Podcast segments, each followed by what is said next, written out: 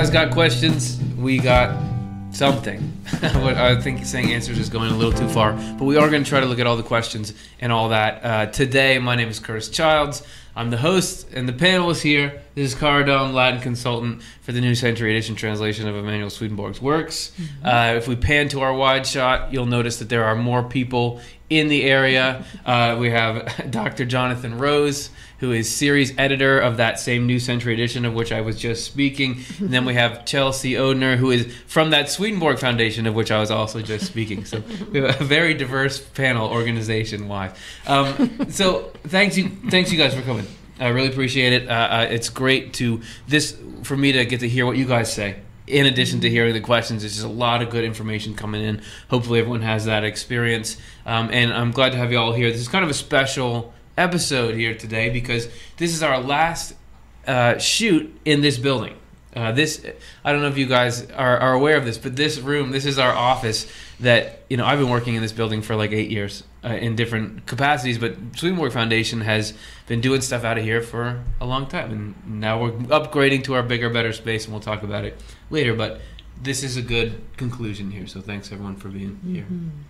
Okay, so how long, how was that for a good monologue before I let anybody talk? awesome. Okay, all right, cool. Um, now I won't talk for the rest of the time except to read the questions. Let's get right to it. First question is from Mark. Uh, while alive, should we focus on bodily pleasures and materialism, which we can't get on the other side? And before I give the answer, there's an easy, definitive answer to that. Um, I want to say, everyone who's watching live right now, get your questions in. These are not, uh, we're not just pulling these out, we- we're getting these live. Um, okay, so what do you guys think? I mean, we're here. Look at, we, we got some time left. Um, do we need to just like r- get at it and, and go get ours? Uh, and if if so, why? If not, why? Uh, the answer that comes to my mind is that um, there's uh, something uh, that's the suggestion in the question is that there are bodily pleasures and materialism that we can get here that we can't get on the Yep. other side. The fact is, everything on the smorgasbord is available there and more.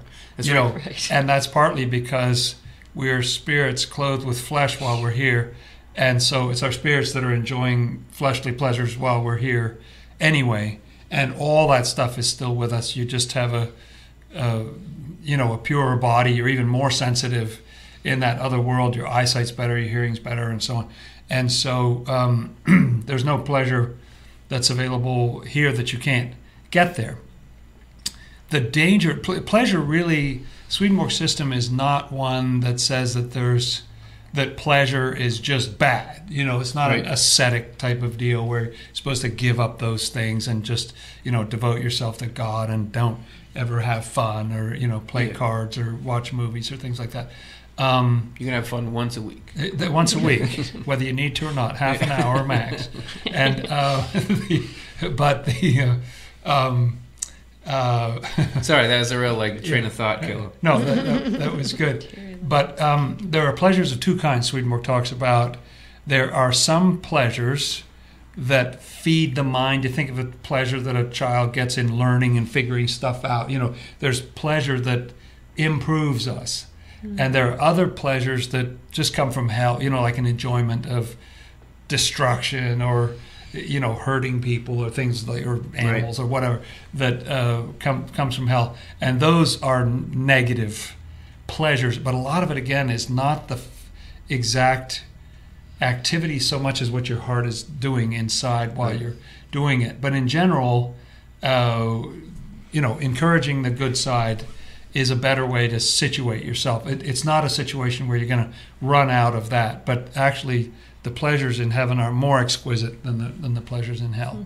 Yeah, it's sort of the opposite, uh, according to Swedenborg. It's like, you know, you where you really want to get your pleasures is on the other side because everything is is not only more vivid there, but it's a lot longer. You know, we're That's talking right. permanent as opposed to you know, it doesn't matter how great something was if it's gone, it's gone, and and it's a sort of a order of priorities too, right? Because he says, you know, these these sort of sensory gratifications that you can get, they're fine. Uh, you know, the the ones that aren't harming people are okay as long as they're not the focus of your The life. focus, It's sort of hell is, I want to put my pleasures above the needs of other people. Right. You know, like it, if I want to eat a cookie, this is this metaphor is not going to work. If I want to eat a cookie, that's fine. But if somebody else really needs that cookie to live, they'll die if they don't have that cookie. Okay, so then it's bad for me to take that cookie. So anyway, okay. No, that was good. That was good. I, I agree that the word focus in the question is interesting because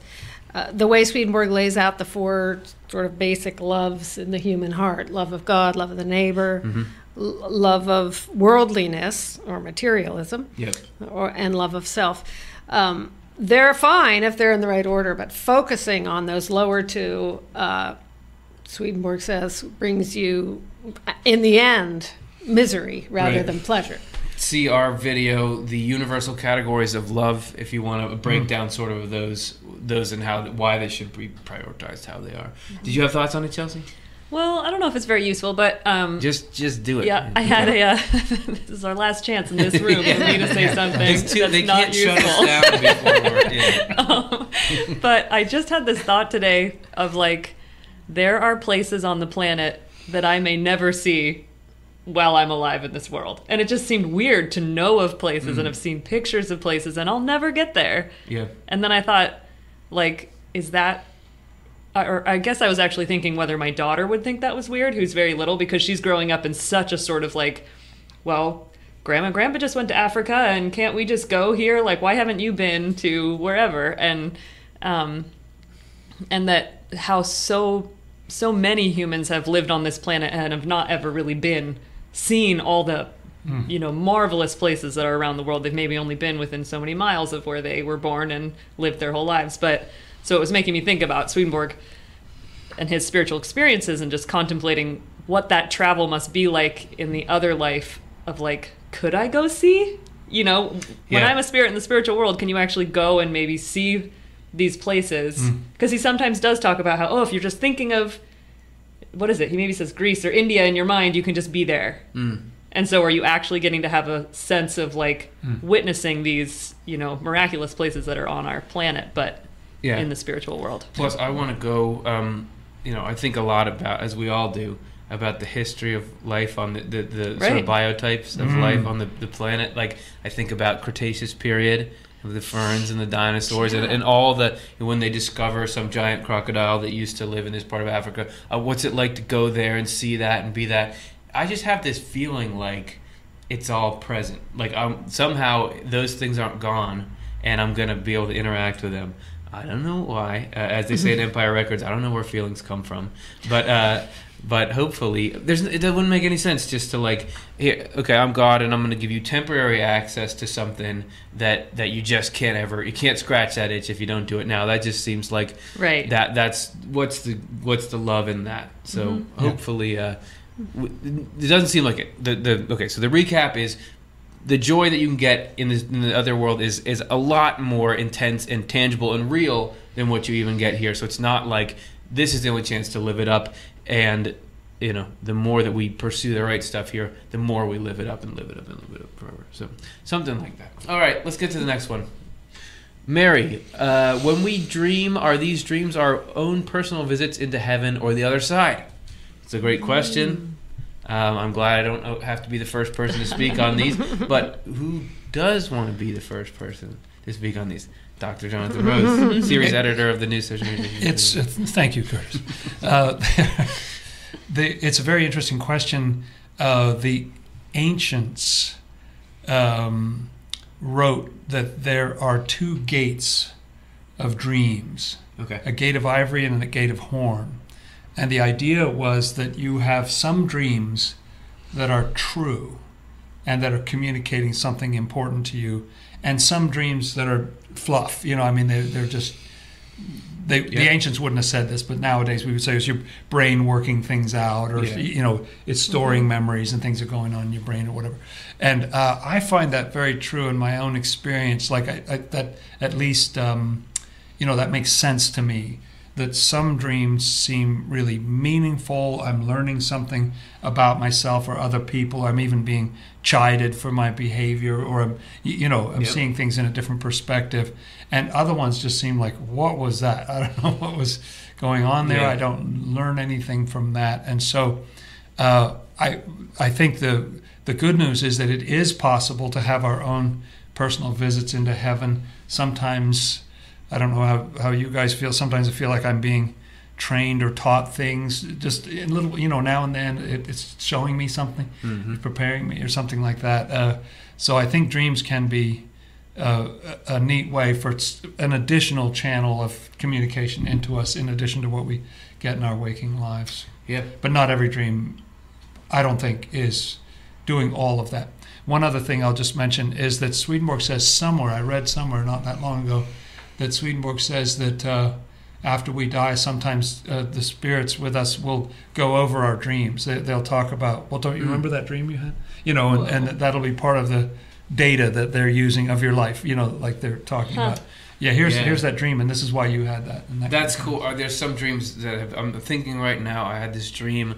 I think my mom was there. It was like we are in this world that's like turquoise, and it was sort of like pools, like um, uh, like the tiling you'd see on the edge of pools, but it was like stretched on forever off into mist, and there was these huge things jumping from pool to pool. Um, let's go back and revisit that. I mean, what, Sounds good. what was that? What did that Yeah. mean? Right. I'll, I'll mark my calendar. Okay, Put all on the list. Yeah. So, okay, Chelsea. Um, yes, and I just think, yeah, as I was thinking of another thing that Swedenborg mentions um, that when we are sometimes in very deep states of meditation, he says that our spirit can like appear to That's right. spirits and angels Yeah. on the other side. So I sort of wonder if I kind of get the sense from my dreams that maybe this is a weird sort of analogy, but like angels are the ones holding the strings of like the different characters that are in my dream or the different scenarios somehow, kind of like giving me this experience that is helpful and instructive or whatever. Like that can sometimes be a kind of dream I have. And then there could be a dream where it actually does feel like I'm going out of myself entirely into an entirely new place Mm. and having having an experience that is in you know the spiritual world or something um, but so it seems like and so of course there are dreams like you were describing of the seemingly just functional whatever to our minds but um, but that it might be that because when we are in a dreaming state you know sort of the overall principle is that Swedenborg describes that like the more we sort of withdraw our senses from you know while we're awake and active we're very rooted in this physical world but then when we go to sleep our spirits are more um, sensitive i guess maybe to sort of spiritual information Yeah, absolutely. Cara, do you have any dream thoughts? No. Well, I have, I have uh, my standard response, which is go see our episode where dreams come from. We also have a Swedenborg minute of the same name, and he does mention, he does make reference to the nature of different dreams. He says that some dreams are instructive and prophetic, and these come from heaven. Some of them are uh, antagonistic, and they're from hell, and the others are fluff or, or like uh, amount to little more than games or whatever he says. So it does seem like there is a very there are different qualities of dreams, and I think we see this in ours that you can have some dreams that you wake up and uh, that's like that's silly. I can tell that's superficial.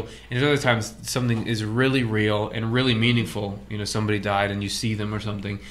Yeah, I mean, you got that's that's got to be heaven. Uh, so, so um, yeah, i have a weird little like i don't even know if i want to call this advice but it feels like it's something i'm learning and i'm training myself to do which i find that sometimes when i have a really bad nightmare i think most of the times when we have nightmares we're just like all right that's straight from hell. I'm not looking at that. You know that was too Yeah. terrifying.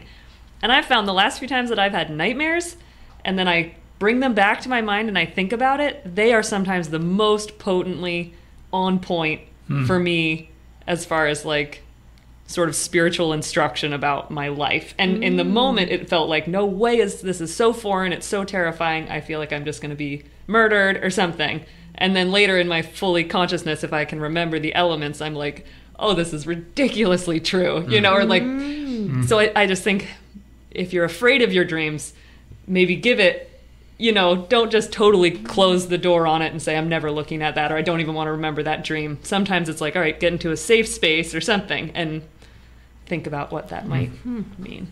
this is sort of related, but you sometimes a lot of times you'll have a dream that is very frightening, but when you describe it, it doesn't sound very frightening.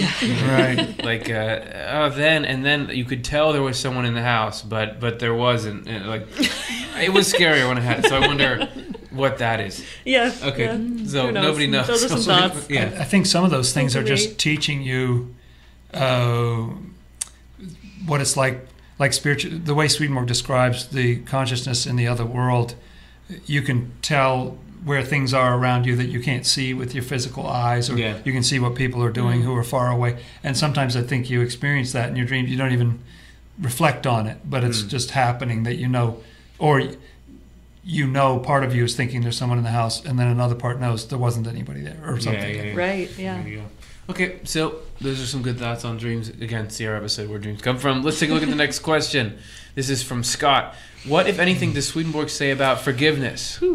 That's a good question because um, Swedenborg, even though he's talking about the depths of life and psychology, and, and as we showed last episode, where thoughts come from, all this stuff, he doesn't really break it down into neat uh, human interaction categories. Like, here's forgiveness, you know. But it's uh, we did a show about gratitude, but we had to like pull from all different sources. He doesn't have a chapter about it, you know.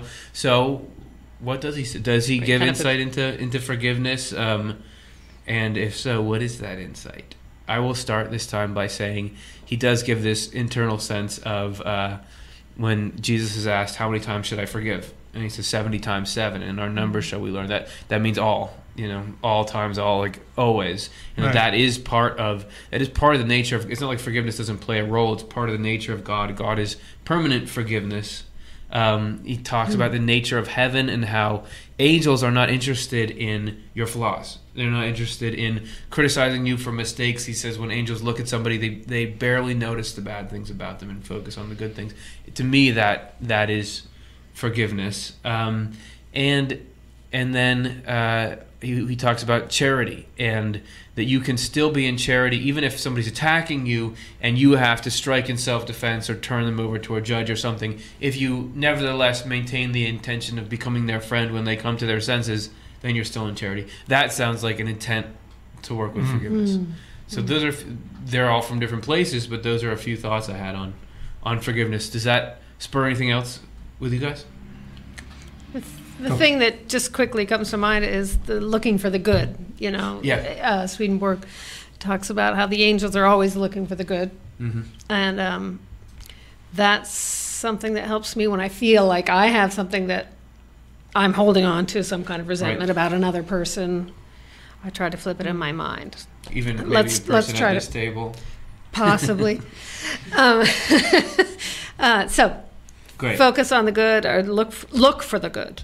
Yeah. Uh, instead of focusing on the problem, and that's sort of not like, exactly forgiveness. Well, that's sort of like the. But we're looking at what is forgiveness. What are the building blocks of forgiveness? Because it's a complicated Yeah. thing. Is forgiveness um, forgetting that somebody did something? Is it saying even though you did that, that's okay? What is forgiveness? So I think that Yeah. we, what you're doing is investigating the root of it. So, Hmm. Jonathan, do you have something? The um, the thing that I think Swedenborg talks the most about in connection with forgiveness, off the top of my head, is what you were mentioning: the God's forgiveness of us, which is just a constant blanket, you know, raining down on all of us all the time.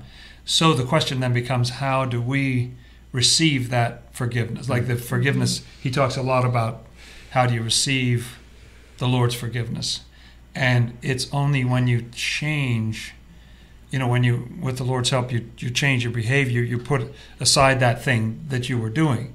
So the Lord has forgiven you constantly, but that doesn't necessarily mean you're in a better state than you were uh, if that issue is still in there. If you can lay that issue aside, then you can receive that forgiveness. You know, then you're in a different condition.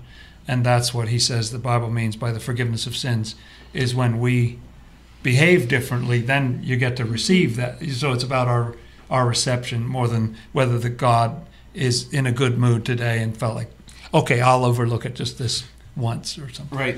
True Christianity 56, translated by you. Hmm. Uh, God cannot even look at us with a frown. That's right. If you search the word frown in, in Swedenborg's writings, that's the only. I think that's the only place it comes up. So I mean that that speaks of for, even if there needs like, okay, you got to live differently. I think when we think of forgiveness, we think of are you still mad? You know, and that, that Right. God, even if you're doing harm to other people, which God is going to feel even more than the people who receiving that harm or, or doing harm to yourself, which God is going to feel even more than you do. Still, no, I'm not mad about that. All I want to do is help you out. So, Yeah. Yeah. Chelsea? Yeah, definitely.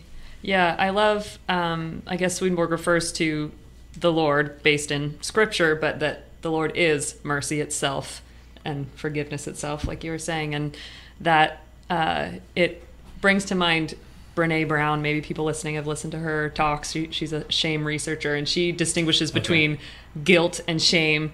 You know, shame is this feeling that we just are wrong. You know, or like the things that we do that are harmful or were messed up mistakes or whatever are because there's just some core flaw in ourselves or something. Okay. And that that's sort of like a destructive, just paralyzing, you know, state to be in. But to be guilty of something is to say, okay, I did something wrong, but that's not who I am.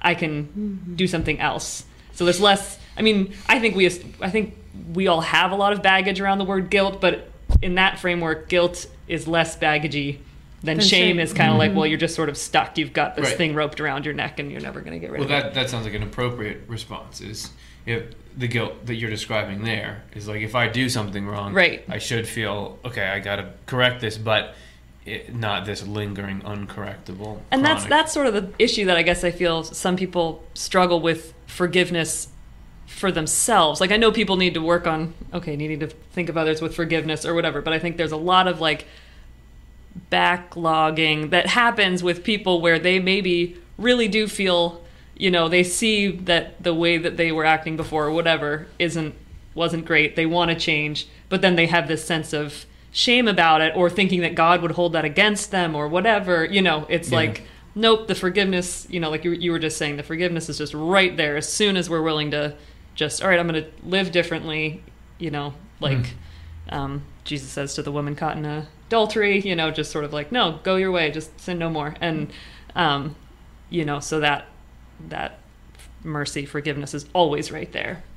Yeah, then there's an interesting dynamic between Swedenborg again and again asserting that heaven and God um, do, don't hold a grudge, um, and that, that it's actually hell that tries to make people feel guilty Mm. about things. He Right, says that- right. that, evil evil spirits' greatest pleasure is to find out what someone else has done wrong and make them feel guilty about it. So it probably the feelings of guilt you're getting are from hell, but then there is this thing about conscience, and then when you do something wrong, you know it.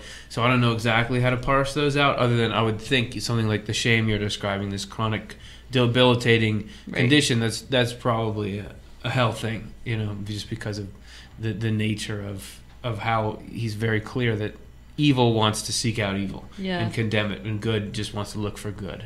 There's some great definition of charity that Swedenborg says somewhere. I think he's talking about charity, and he just says like, maybe he says people who are regenerated or something, or people who have have charity or something. But he says they regret their faults every day, try not to act from them, you know, and ask the Lord for help. like that's just like Yeah. we don't we don't even really none of us you know we all have our issues, and so it's just Yeah. sort of like yeah, every day it's like yep. Still have that problem, but I'm just gonna try not to act on that. And Yeah. then the Lord's like, "All right, yep, we can work with this." Absolutely. Uh, I have two final thoughts. One is that it seems that, in terms of forgiving other people, holding on to negative resentment against people um, seems to have spiritual consequences. And I'm thinking of, I think last time when we were talking here, we talked about there was a woman who was mad at Swedenborg, and then from the other side, Yeah. she was trying to get him to cut himself with a knife. Right. Like, like th- that that obsession with him stayed.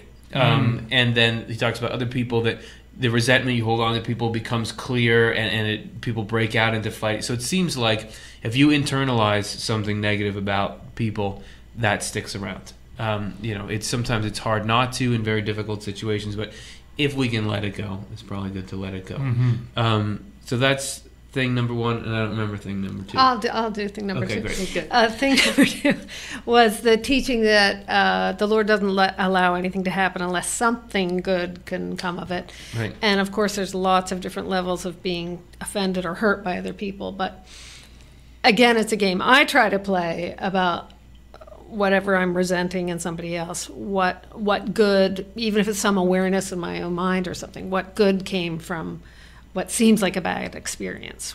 Yeah. What is the good that might be hanging around the corners if I look Yeah. for it? Um, and this was not going to be my second one, but maybe think of it. Uh, in in the Bible, God, uh, you meant it for evil, but God meant it for good. Mhm. I will use say that phrase when I feel like I'm trying to be pushed into some kind of resentment about that or something, or like this person did this to you. and Um, for some reason, that has a lot of power. Um, Mm, the like idea that because it, it refocuses the mind on rather than it's this um, drama between people. It's a, this is the divine is operating through this, and it makes it. It takes away the I was victimized, which really makes it hard to forgive because then you feel like you lost power. Um, But you might- that's been a good one for me in that. In that area. All right, let's Mhm. let's go to the next um, thingy. Sean, how do you feel about res- reforming evil or bad spirits? Right. Um, yeah, a lot of people talk about um, who a lot of people who report vivid experiences with negative entities will talk about I was able to walk them into the light, or I was Mm. able to show them where they were, or, or that they were somehow tricked, and then I set them straight, or that kind of thing. Um, so, w- you know, what do we want to say about that? I would just kick it off by saying that, according to Swedenborg, angels would gladly trade places with any evil spirit um, uh, if it meant that spirit could come into heaven, uh, even though it's not always like that. But yeah, One of um, Swedenborg's most sort of merciful or beautiful teachings to me is the idea that after we die, we are received by the highest angels. You start out, I picture it being like a pinball machine in the sense that you start out at the top. Mm-hmm. You don't start at the bottom and try to fight your way up, you know, or up a level. Oh no, I'm Yeah. stuck down here. Everybody starts out at the top, and the only reason you leave the top is if you just can't bear it. Then you go to the next level down. If you can't bear that, you go to the next level. So it's like a pinball machine. You seek your own level through there. And even when people, even if people aren't ready to be with the higher or lower angels yet, oh, and they seek their own level, they go back down to some place in the world of spirits. There's still, oh, every um, effort is made to turn people around. You know, even people who seem hopeless or whatever. Uh, there, mm-hmm. there's efforts, there's patience. You know, it really is. I mean, the, the scripture says, "I have no pleasure in the death of the wicked, therefore turn and live." Yeah, I really think that's true. That God, it's not a condemning machine; it's a reforming machine, and you really mm-hmm. got to fight to avoid the traction of that thing that wants to purify, that wants to take us to a better, better level. yeah, absolutely. Mm-hmm. Other thoughts? I love the the line somewhere in Swedenborg that says spirits just end up where they can breathe. Mhm. Um, it just sounds so like it. I guess it'll be a process to find the place we can breathe, but it feels so forgiving or uh, so so gentle or something like that. So, Yeah. um, and that another thought is that um, it talks about how when we lose our bodies, we lose so much of the cares of this world, the, the stuff that is required to just make it through this life on Right. earth. And when that drops away, I mean, it's a little bit um, some of each because Swedenborg talks about how our life follows us and, and we're we have the same life. But he also talks about when the cares of this world drop away, then your spirit is in a new place, um, able perhaps to see things for the first time in a real way and to make different choices or you know to be clearer about what our motivations are. So there's room for upward motion there. Yeah. And with with um, where you go to where you can breathe, we did an episode that's called "The Good Thing About Hell," um, and if you look that up, just in case, it's, it's good to get the sense of Swedenborg's description of the state of evil or bad spirits. Uh, that where they the, the condition that they're in, the, the location they're in in the in the afterlife is the one that allows them the happiest possible life that they can have while loving the things that they love. So I feel like that's an important part of it. Um, Is that uh, it's not like um, yeah you're receiving punishment. It's your okay. This is the this is the best we can possibly give you uh, to give you as much happiness as, Mm. as you can have in the condition that, that you're choosing at this point. So There's a scripture that talks about the valley of decision. It says it a couple of times. It's in the Old Testament, the valley of decision, multitudes in the valley of decision.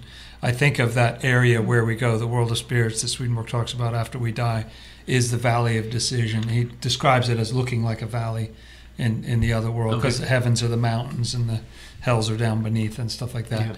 And uh, so there's so many people there, and there are all these efforts being made to to lift people up, to turn them around, or, or uh, and, and in that valley of decision, some people decide to go down, you know, they but you got to be determined. You know, I mean, you've really got to put your heart into it. Yeah. All right, let's go to the next one. Zeke, if our thoughts are a result of spirits when we are in this world, where do our thoughts come from when we are in the spirit world? Hey, that's an awesome question. That is a good So question last right week we did a show that's called "Where Thoughts Come From," where Swedenborg reports that his thoughts were coming, were were being influenced by the spiritual world. So hey, once we're in the spiritual world, what's the underlying mechanism of thought? Educate me.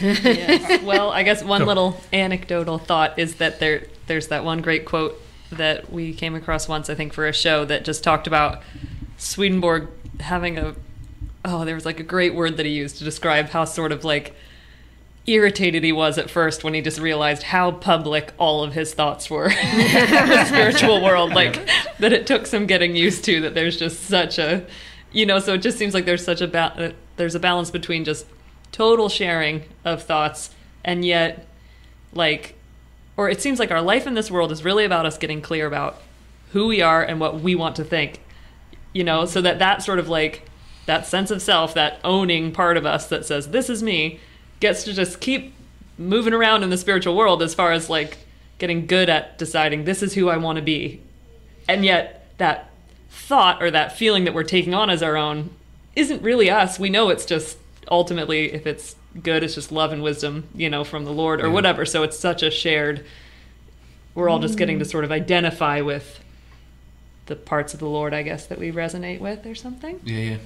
Yeah, and it makes me think partly about um, equilibrium and also about the you know at the same time that the Lord is showering out. I picture like the sun. You know, there are these particles that just come shooting out of the sun at these tremendous speeds, and and uh, um, the Lord is constantly showering things down on everybody in both worlds, and and um, so thoughts you know, and so Swedenborg says that it will flow down into the highest angels. It'll flow through them into the middle angels, flow through Right. them into the lower angels, Right, flow through them right. into the world of spirits. It'll flow down into hell. It'll get turned upside down by hell, and then it'll flow from both of those places into the human mind.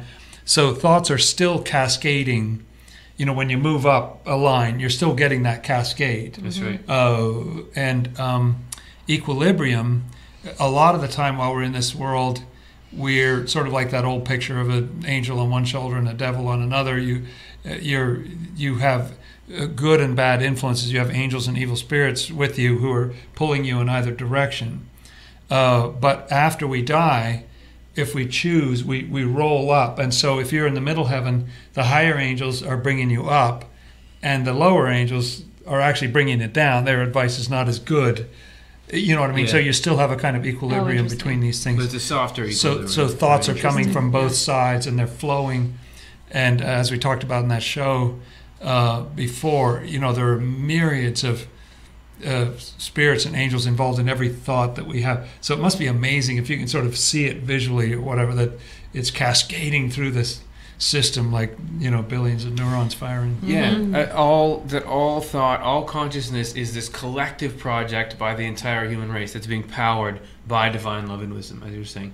That we are actually we are little synaptic connections, each one of us, in this the giant brain of consciousness. That we're not isolated; we're we're part of it, and we're involved in the, the thoughts of others and it's it's a it's a weird sounding system at first but then it becomes this grand kind of inspiring um, collective and uh, I would add that we're already in the spiritual world. I mean, we, we have the physical body, but the thinking part of us is already in the spiritual world. So it does change locations, uh, but you know, especially initially when you're when you're in the world of spirits, spiritual world, world of spirits, world of spirits is that first area. You have a lot of the same kind of thinking that you they used to have. You even seek out the societies that you were thinking from in the world. So it's a hmm. gradual shift mm-hmm. away from that. So When, when Swedenborg describes having the death process, he specifically talks about how his thought was shut down. Yep, And it's very, I think that switchover, I, I like the question. I think it's a very perceptive question. And uh, I think there is a switchover that we go through where you're off the other system, yep, you know, and you mm-hmm. come through. So there is a mm-hmm. little sort of mm-hmm. switch. It doesn't take long, but there is sort of a, oh, you shut down this stuff, and then the spirits think you've died. And so, okay, move on to the next person or something. And, right. you know, you're, you're in a different, it is different. For anyone who's interested, we just taped an episode called "How Angels Take Care of Us When We Die," where we go in detail through Swedenborg's description of the death process and that very switch that you're talking about. So, Mm. all right, great question, Z. Seems like you've had a show about everything. Yeah, we're trying to make us obsolete. we just we're, like you will not get a live person when you call. We'll just refer you to the next One the program. It shows. saves refer money. you to an episode. That's right. That's right. Okay, let's take a look at the next question. Uh, Josh and Nader one: Do those who move away from heaven to hell know that they're in hell? Yeah. I would say usually not. Wh- What do you guys think? What, what does Swedenborg say? Oh, about the right. They're given, um, like they can, uh, they're given to see in. Does he even call it the light of hell? But anyway, like that. This they get to live according to their fantasies, and they can Im- see themselves as something that they're not. But then it's when the light of heaven shines in, then they see it for what it really is, and it can get really, it can freak them out a little bit. But then it goes back to their, you know, that's all within providence of whether that happens or if it's Swedenborg getting shown something. But so it seems like they can they can exist in a happy place in what is I always I don't know if I would put it in these terms, but it is sort of like their heaven. You know, it's just where they find their happiness. Right. And So I was just reading in Divine Providence. Um, he talks about the will and the understanding, or the, the emotional part of us and the intellectual part of us. And he says that the will is what matters. I mean, the, the, your motivations, your feeling, that's what matters in terms of whether you're in heaven or hell. It's not really the intellect. Uh, and he says that the reason why he can meet a lot of people who are in hell who don't even believe there's life after death um, is because even if you are convinced intellectually, this is how it is. If that's not what you want to have be the truth, he says that the the will um, uh, c- completely controls the understanding at length. That it, if you want something, you will eventually. If you're convinced for a little while, you will you will push out everything that doesn't fit with what you love. He actually the phrase he uses is that the will will remove anything it did not put there in the intellect. so you could Swedenborg does describe a lot of times people in hell being shown, look, this is how it really is. This is how, and they even for a moment acknowledge it, but once they get back to where they are, they push it out. And it's sort of like somebody who has some kind of mystical experience, but then when they get back into their regular life, it, well, that was probably just this. It's probably nothing. It, it's it's everybody. That's that's the essence of freedom. Is that the the intellect can almost be forced because he talks about people being convinced that they had to admit, oh, this is really what's true, but you nobody can be forced to feel a certain way. So when you get back into your own house with your own friends, your own social circles, your own books, whatever it is, you find a way to say, "No, that none of that was all just tricks anyway. That wasn't real." Everybody is um, informed, like everybody's everybody's told, and they and they get it. Like at, at a s- at a certain level, as you said, when the mind is lifted up, Yep. you know, if that's the choice they've made, it's shown to them. They get it. You know, I think I Yeah. think the angels are pretty careful about like it's important that you realize what you know what you're choosing Yeah. here, whatever. So it's it's explained and everything while they're lifted up, exactly as as both of you were saying.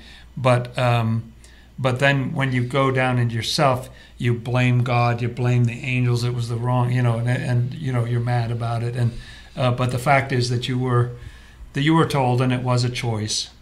Um, uh, but but because of their nature, they don't want to see it that way.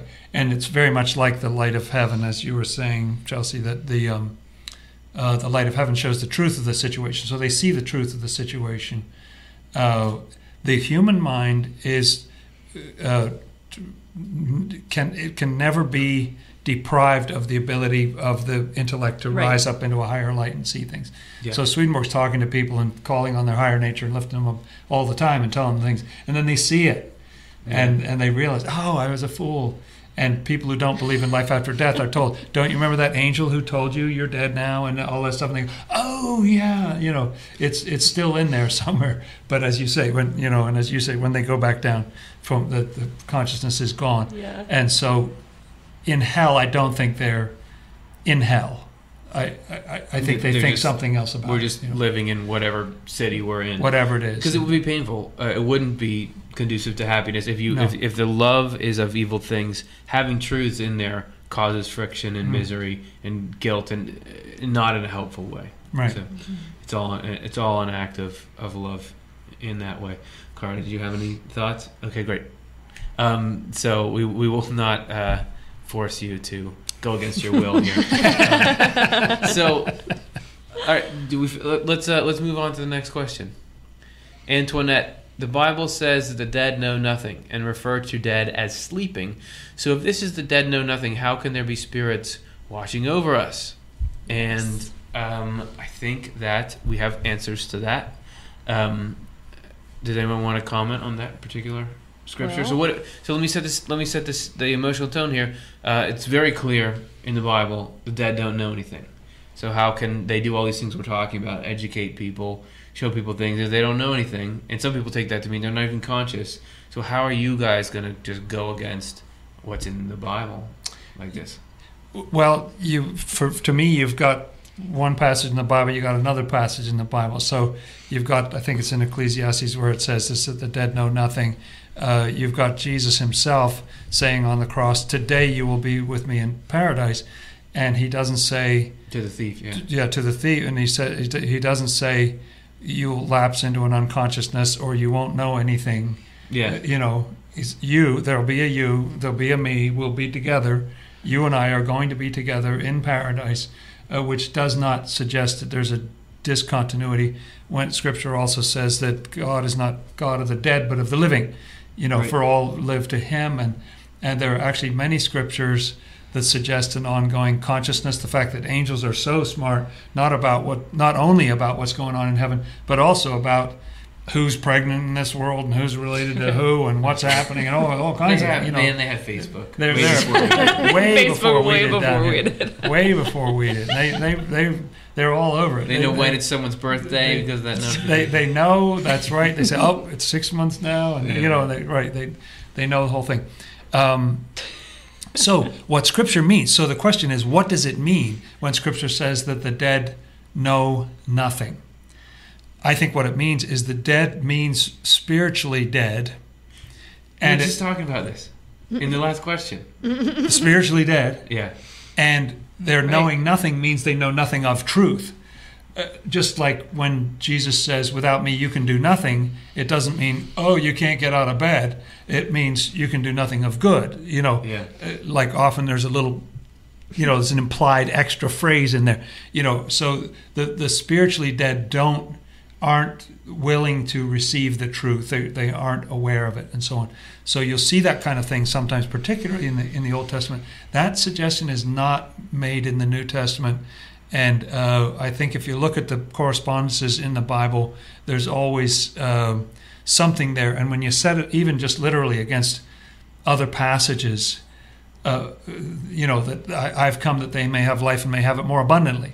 How does that fit with, oh, I'm dead and now I have no life? You know, Yeah. uh, what, what was the whole story of Jesus? How did Jesus come back? How was he so amazing? If the dead know nothing, what was Jesus doing walking around knowing things, Yeah. appearing behind closed doors, knowing that Thomas had said something about the, you know, doubting and all that? You know, he immediately, like, he knows more now that he's dead. Right. So, so, uh, yeah, one one passage can sound that way, and maybe there's two or three of them, but but uh, there's a wealth of passages that suggest a, a higher consciousness. And the reason I was saying we were just talking about this is, you know, if you've seen some of our episodes, watch our episode "What the Bible Is," which gives you a breakdown of correspondential reading of Scripture, which is what Swedenborg's whole worldview was based on. Um, the words are parables. So the dead know nothing. Death, there's obviously there's not death in the way that we think of death, like the Right. cessation of consciousness. That was a, the you know the principal thing Swedenborg discovered when he first started having these experiences. So death doesn't mean that, but there's all this death mentioned in the Bible. What is it? Why is death such a big deal? If it's a, an illusion anyway, it's just a casting off of the material. Mm-hmm. Speaks about a second death. The second death, yeah. Like, how do you get two? yeah, yeah, yeah. How does that work? Yeah, th- th- I, I must. It's a contradiction of terms. But death is the condition of of hell. The, death is that everything good and true is gone. And we were just talking in the previous question about how you have people who love what's evil and they don't even know that that they're dead. You know, hmm. like they don't even know that there's a life after death. Or that so while they have a lot of ideas in mind that allow them to navigate their lives and, and know who's doing what and how they can get ahead of whoever. There's a lot of stuff in there. You don't know the basics uh, of with the reality of life. So the dead know nothing. That's what I take that to mean, which is just what you were saying. But it just Yeah. struck me. Right, right, that, like, right. That's we were just striking. answering that in the previous question. Right, right. Anyway, That's um, sweet. Yeah, I think that the it it is interesting because it's one that people quote a lot. That passage from Ecclesiastes, and um, if you do, there really is just way more over like overwhelming number of passages that talk about spirits and angels in the Word, so that you know Elijah sees those angels, and you know there's people's spirits are being brought to their ancestors, right, or something. You know, like it's just always Samuel appears yeah, after he's died. And Right. Jesus, uh, the. Lots of people people are- there. you know, right, all the angels that come and talk to people. I guess that's what partly is, is that once you have this idea that angels are this separate class of beings that aren't just actually pe- good people who have moved on to the other world, you can start to think, oh, wait, that's this whole other. You sort of have to turn your mind off to all of that mentioning in the Bible Yeah. if you're just saying, oh, you know, like you, if you mm-hmm. don't have your concept right, if you're not willing to even consider that actually all those angels and spirits, I mean, even though in the word there's stories where people are dying and their spirits are coming back and talking specifically. So Yeah. even so, there's just way more overwhelming evidence for spirits and angels than than this idea of the dead know nothing. And I was thinking about death versus life in terms of um, like charity, like the love part of mm-hmm. things. You know, you I mean, we can think about death as like not having any goodness or truth, but I wonder if it has more to do with the love side of things. That if you hmm. don't have any love, you really can't know anything.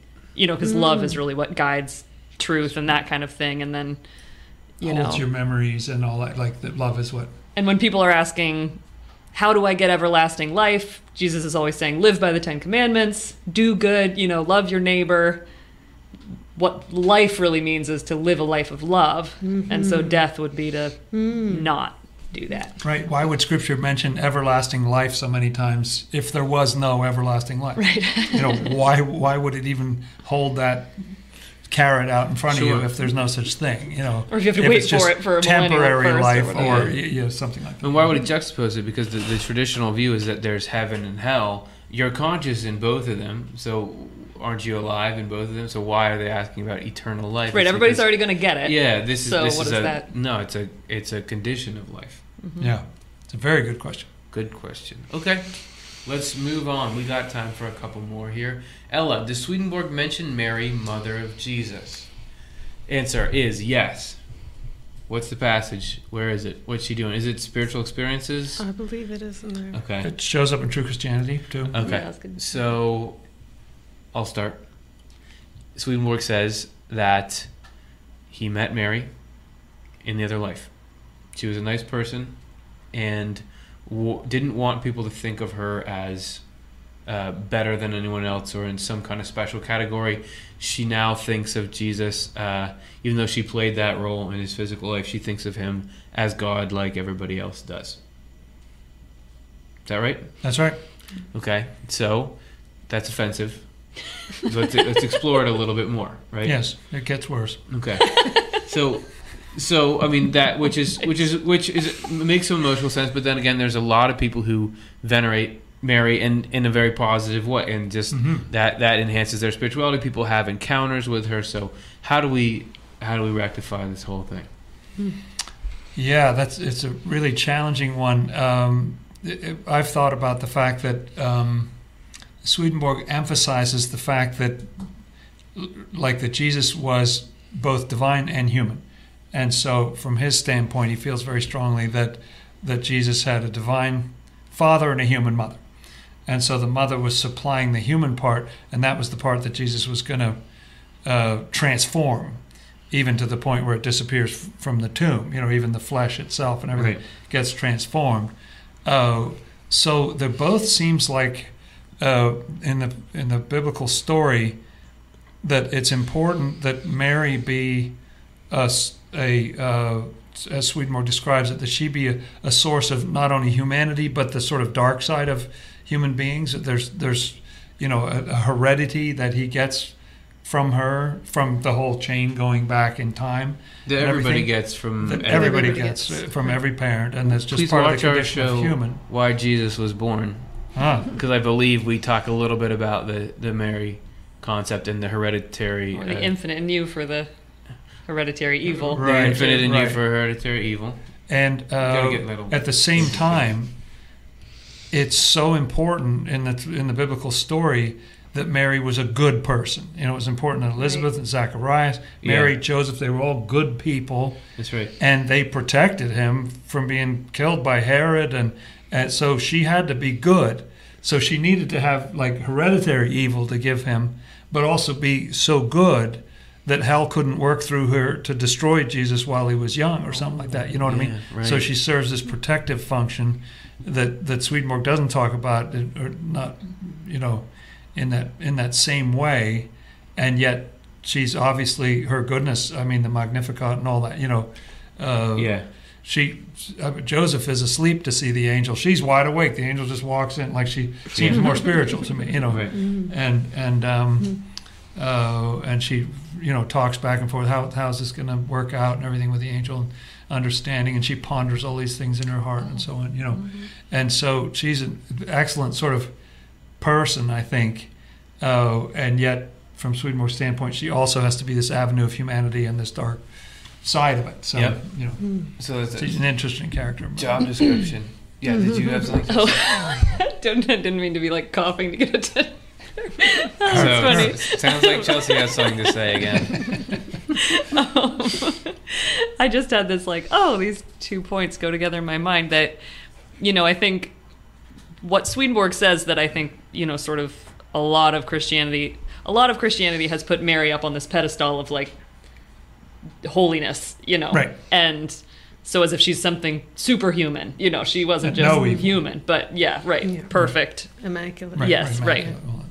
And but it's so interesting how in the when they bring Jesus to the temple, Simeon says to Mary, a sword that will pierce your own soul also and reveals the thoughts of many hearts. Like that this I had mm. never thought about how that line, how he's saying that to Mary is kind of like Jesus is going to do something to the whole human race, including Mary, that you know Mm. only God can do. You know, Mm. kind of puts us all on the same level. Yeah, good. Or point. else, why would she need to have a sword piercing her soul and her thoughts revealed? if And she was pure, if she was Yeah, just- right. right. interesting. Yeah.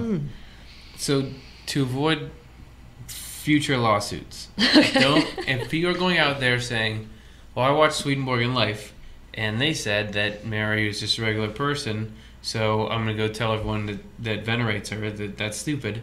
Um, that's not good because we don't know what's actually going on in the heart and mind. Swedenborg talks about somebody who is worship is like worshiping with some kind of figure, carved figure or something like that. And there are some, I think, Christian spirits around right. that are like, that's idolatry, that's that, evil. that's idolatry. but he looks internally, actually, that the the devoutness that that person is gaining from that interaction Mm. is actually much greater than the, the Christian spirits had that were around him. So, so I There's don't. something so beautiful Yeah, in, like- in the person's devotion. Yeah, There can be so, so whatever people. There's some people who are getting, you know, are getting some kind of n- nothing much out of Mary, but some people may be getting this like something really real there, and we don't mm-hmm. know exactly how it works.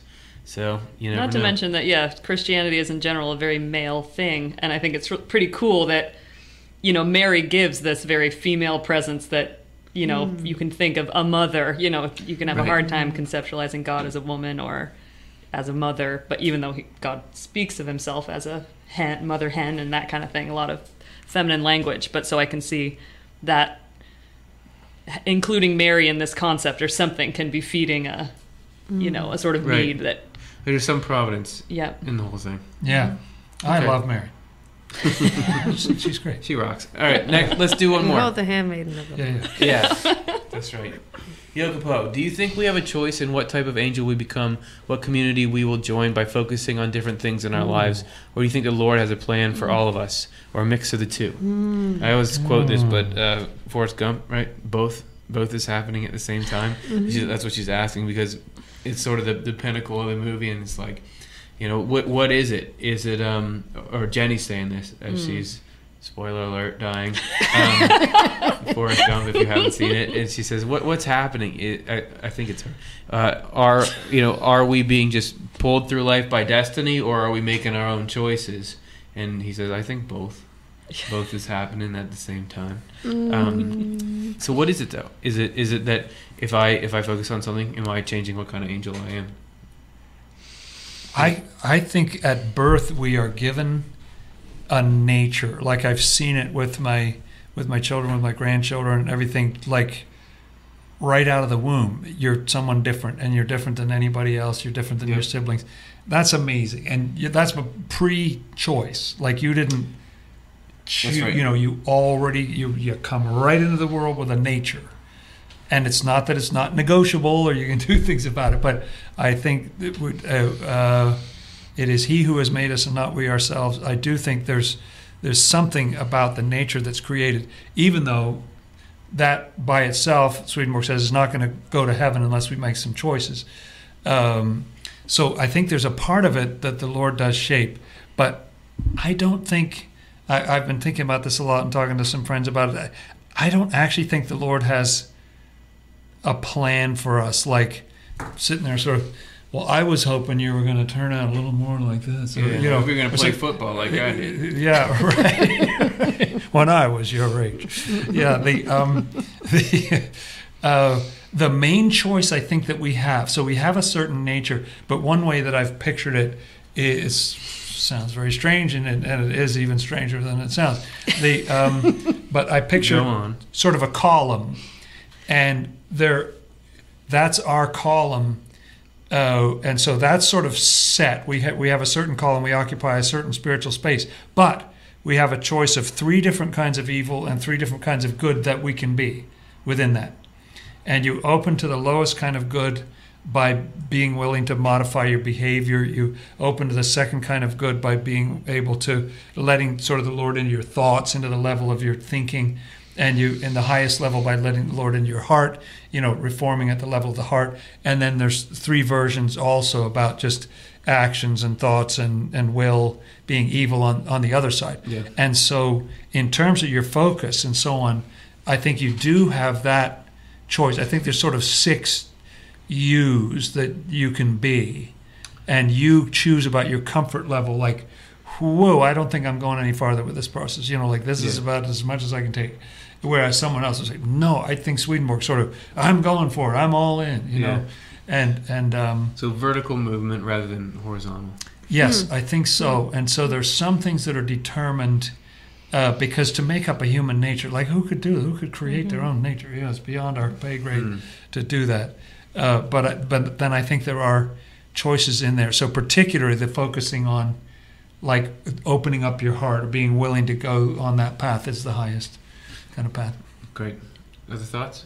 Yeah. It, Swedenborg talks about in one of our shows, maybe Spiritual Light, we talk about how angels are like prisms, or like they make their own rainbows. Like we're all sort That of our like spiritual. Hmm. Movie. like our yeah like our sense of self is like a rainbow but this idea that like whatever we are we can be gradations of super super cloudy and opaque or sort of like the higher end is getting more and more clear to the point that we just let the lord's love and wisdom through us and then it creates this very unique rainbow i guess so Yeah. it like it's just interesting to think about how obviously the lord created what we are but then we get to open ourselves make ourselves more and more translucent and then whatever the love and wisdom does through us is that was up to the lord anyway from the get go in a Yeah. way. So it's similar to what you said, but like Swedenborg does say that when we, you know, in the spiritual world, we can grow infinitely in love and wisdom. You know, like where it's just a, we can just keep going, obviously, you know, and so in that way, even though we are a very unique will and understanding that the Lord created, that within that container, there's this infinite potential for growth. Yeah. But so that mean I mean personalities are wild, you know. and when you got the whole shared memory thing going on in the mm. spiritual world, like, maybe you could have a day where you're something that you're not. Mm. Could- I wanted to just alter my previous. I want to modify my previous Okay, that's five dollars. answer. Okay, five bucks. Reformation. That's that's cheap. Mm. Um, well, there's a partnership with the Lord, and I think the the Lord waits to see what we'll choose. I do think we have a, like I think there could be, you know, if you did the movie or something, and there were six yous, I think the, the, each of you would turn out, might turn out differently. You know, I think we do have a oh, lot of choice, so that you like. Do you have a choice about which community you join or so on? It's about what stirs your heart, but we do get to choose. Sort of like I'm moving in this direction. I really love this right now, or I, I like this. I don't like that, and and you know. So anyway, Connor? so I, think there's more freedom than my stupid column thing. Okay. okay. I'll, I'll come to that in a second. Okay. I forget where in scripture it comes from, but there's a beautiful quote about the Lord saying, um, I know the plans I have for you to give you a future and a hope. I love that. Um, it's so comforting when you're feeling a little lost. Um, and he, according to Swedenborg, the Lord creates us all for the highest heaven, and then we have the, ch- the, the, the power to opt out.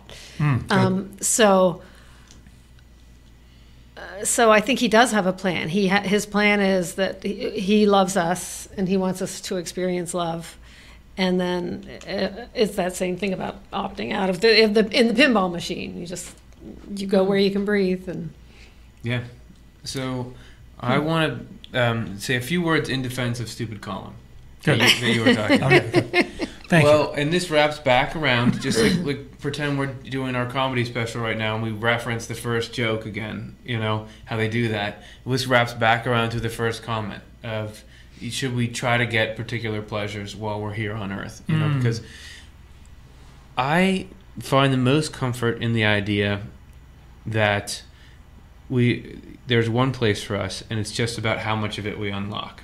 You know, um, like there are video games where if you beat it, that's one thing, but if you beat it at, at X speed, you unlock this photo gallery or your collect. There's more and more unlockables um, because otherwise, so right, I I play the guitar, but I haven't been playing it recently. Being a guitar player is a cool thing. Like you're like a cool guy. If I don't play it enough here, will I not have that angelic guitar player ethos? You know, am I? Am I? It's just sort of like it's so coveted. it's so yeah. It's sort of like are there places in this world I'm never going to get to see? It's like do I do I need to right now be Right. like thinking, "Whoa, what's all the coolest stuff that you can be? Do I need to somehow make sure I'm in there so that then I can be this thing?" But if there's if there's just one place for you, which Swedenborg says nobody can be in any place but their own. That was also in Divine Providence. I yes, that's right. reading. That's true. Nobody can be in any place but their own. What does that mean? All I know is when I think about, I don't have. When I think about, oh, I need to ma- make myself the best I can be, or whether I choose to go play sports or play music, that will change who I am. That stresses me out. When I think about, there's one place, and the more that we open up to God, the more we are there. That makes me feel good. Mm. So I, I think there's true freedom, like you know, and so I guess what I object to about the idea of a, a plan, and Cara got me with that scriptural reference. That, that's true. The the Lord does have a plan. The uh, but I think His plan is pretty open ended. You know, it's like peace, it's love, it's Yeah. a great outcome. You know, same His for plan, everybody. right. You know, kind of that's His plan. And uh, but within that, there's a lot of freedom. Uh, it's not like oh, you should have turned right. Oh no, I was hoping you were gonna. Oh darn it! You know, he, he's not sort of fretting about. You know, he's delighted when we say, "I went left." You know, he said, "Okay, left, good, we'll do left." You know, and and uh, I think he he works a lot with our freedom, and we build something together. We build a partnership together. There's a great quote that I'm not going to quote correctly. That is something like the Lord, but it's a translation anyway, so right? That's Okay. That's right. Unless you, unless you know the. Latin. yeah. Yeah. So, um, like the Lord flows into into us, or the Lord flows into each one of us into the the very thing that makes it seem as though it were of ourself or something. Like the Lord's life flows into us into our proprium, into our sense of self. Sense of self. Right, and so right. it's so he says like it's the very thing oh the very thing which the lord animates is animates in a person is the thing that makes it seem as though it were of itself like that Mm. so we're always receiving life from the lord and there is no space between the lord's life coming into us and us knowing that it was us all along you know and the lord like never want that is never going away Mm. and so somehow, although I think we have a hard time even conceiving of that with our our experience of life, you know, but that actually it is this both and, you know, this paradox of the Lord is leading us and yet it is constantly free choice and yet it, we couldn't be anything without the Lord, you know. Just Yeah. keeps And going back on itself. Free, he yeah. is the free choice. He is the yeah. right, right. The freedom. There are some great Yeah. passages in divine providence about that. Divine Providence rocks. Fitting to end with a paradox, right? Yes. We'll leave it. We'll leave it hanging uh, as as we've done. Everybody, thanks for watching. It was a lot of fun. Please like and subscribe. That uh, helps us out, helps you out, helps the whole world out. Uh, are we going to do the donation video? Um, all right. So hey, listen.